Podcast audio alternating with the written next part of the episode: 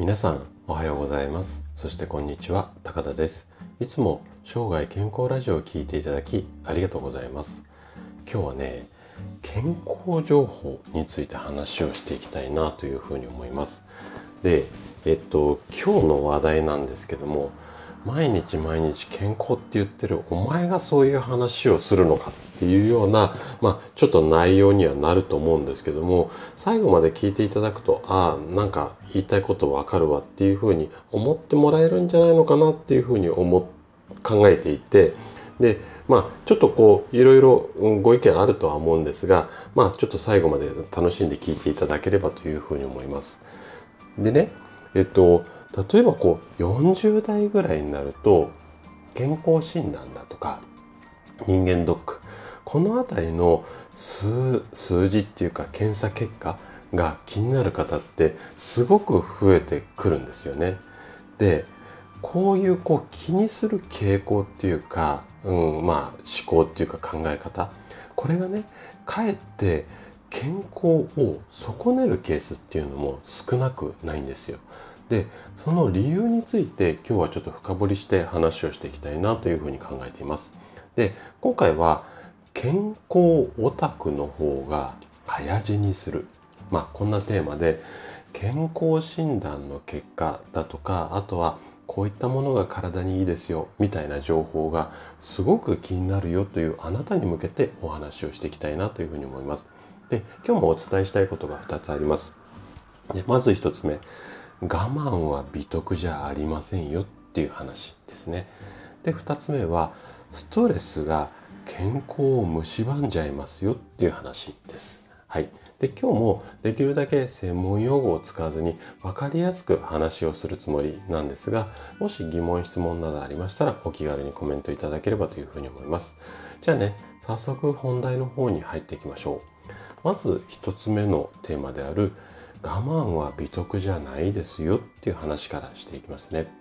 で、健康診断の結果とか、人間ドックもそうなんですけども、この数字、結果ですよね。これが正常値から外れて、ちょっと赤いマークとか、要再検査とかっていうような状態になってしまうと、やれ薬を飲んだ方がいいのかとか、食事だとか運動を始めないといけないかなとか、思い悩むっていうケースって非常に多いと思うんですよね。でね、誰でも健康には気を使って体に良くない我慢する生活が長生きする秘訣、ちょっとぐらい苦しくても健康のために頑張るみたいなのが長生きの秘訣だよっていうふうに考えがちなんですが、ただね、この我慢を優先した健康管理が反対に寿命を短くする、こんなね、調査結果、研究データっていうのかな、があります。で、どんな内容かっていうと、フィンランドで行われたかなり大規模な調査なんですね。で、後にフィンランド症候群なんていう名前が付けられてて、10年、もうちょい前、15年ぐらいになるかな、前に話題となったこの調査なんですよ。でね、なんでフィンランドでこんな調査したかっていうと、フィンランドっていうのは社会保障がすごく充実しているんですよ。なので、自分の健康をおろそかにする中高年がすごく増える、こんな傾向があるんですね。これどこかの国と似ているかなと思うんですけども、どこかの国っていうか日本なんですけど、日本も先進国の中では病院にかかっても高いって感じる方はいらっしゃるかもしれないんですけども、比較的安く高度な医療が受けられます。なので、ちょっと何かあったら、とりあえず病院に行って治してもらえば OK って言って、自分の健康をおろそかにしがちな方って非常に多いんですよね。で、これが例えばアメリカっていうのは健康保険のシステムがないので、何か病気、例えばそうですね、日本でいう風邪でちょっと薬をもらいに行くって言っても、もう何万とか、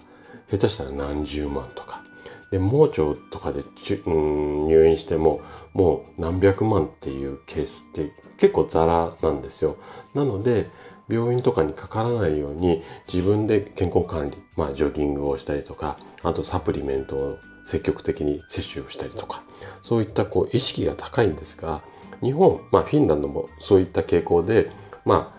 とりあえず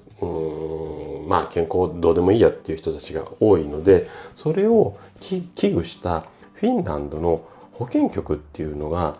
こんな調査したんですよ。で、1974年から15年間にわたって患者さんを追跡調査しましたよと。で、どんな、追跡調査をしたかっていうと、心血管疾患、心臓の心に血管で、疾患は病気ですね。この心臓とか血管の、病気の危険因子を持つ40歳から45歳の上級管理職、このあたりがちょっと硬いんですけども、要はストレスにさらされているような、ちゃんとお仕事して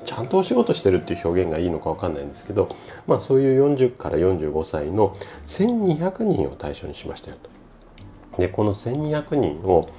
その心血管疾患、ちょっと分かりづらいですね。要は病気にならないように、その心臓の病気にならないように健康管理をガチガチにするグループ、半分600人ですね。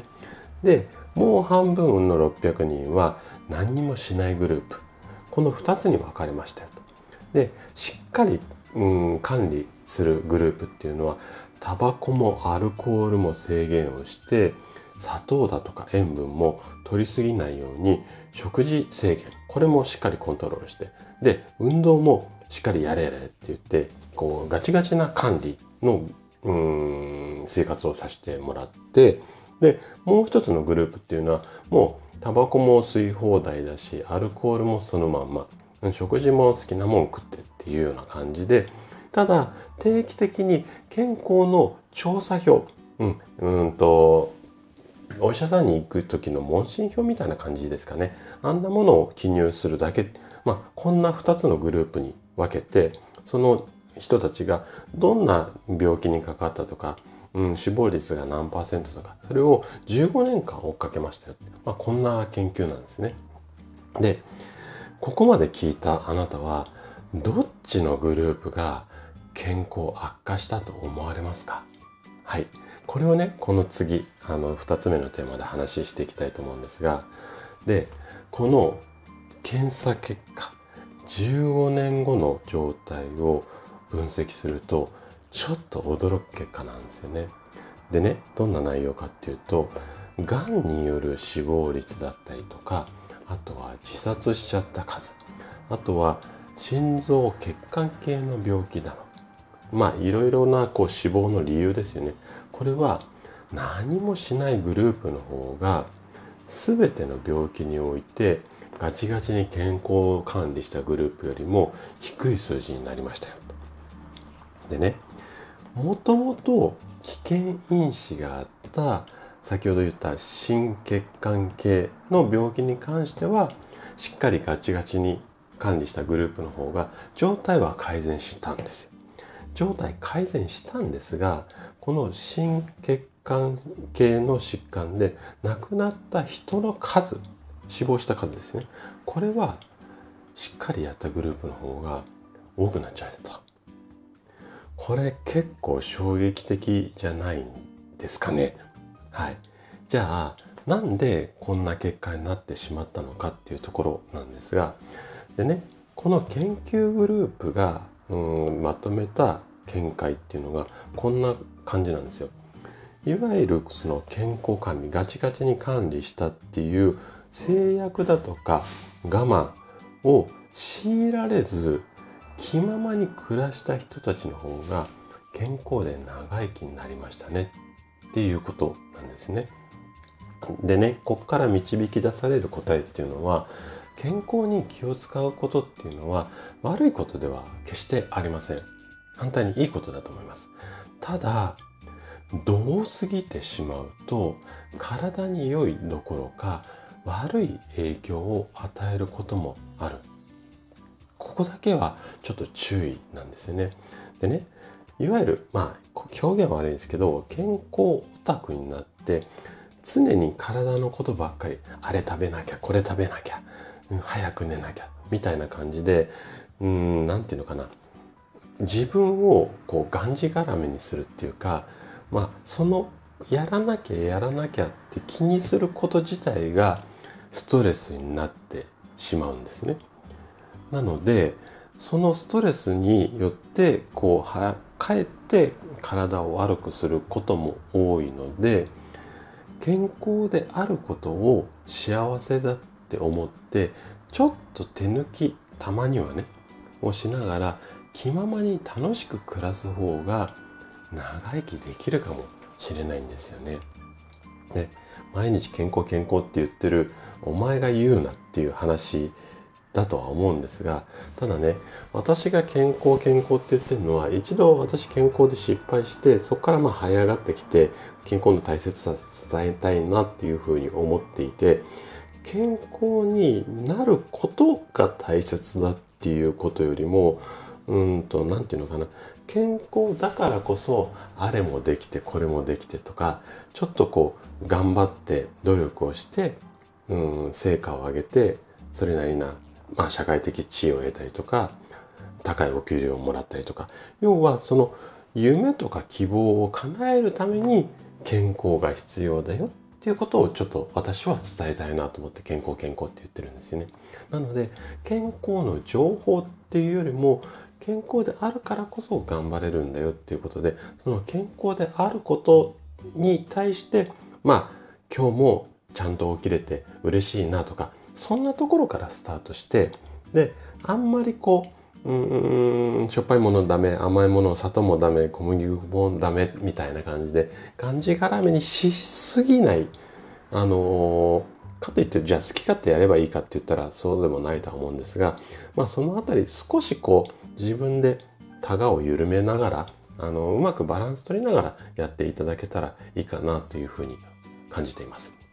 ちょっと最後取り留めもないような話になってしまったんですが、最後まで聞いていただいたあなたがですね、少しだけ心に余裕を持って体と向き合うことで、確実に健康に近づくことができます。人生100年時代、この長寿の時代をですね、楽しく過ごすためには健康はとっても大切になります。ぜひあまりがんじがらめにならずにね、生涯健康を目指していただけたら嬉しいです。それでは今日も素敵な一日をお過ごしください。最後まで聞いていただきありがとうございました。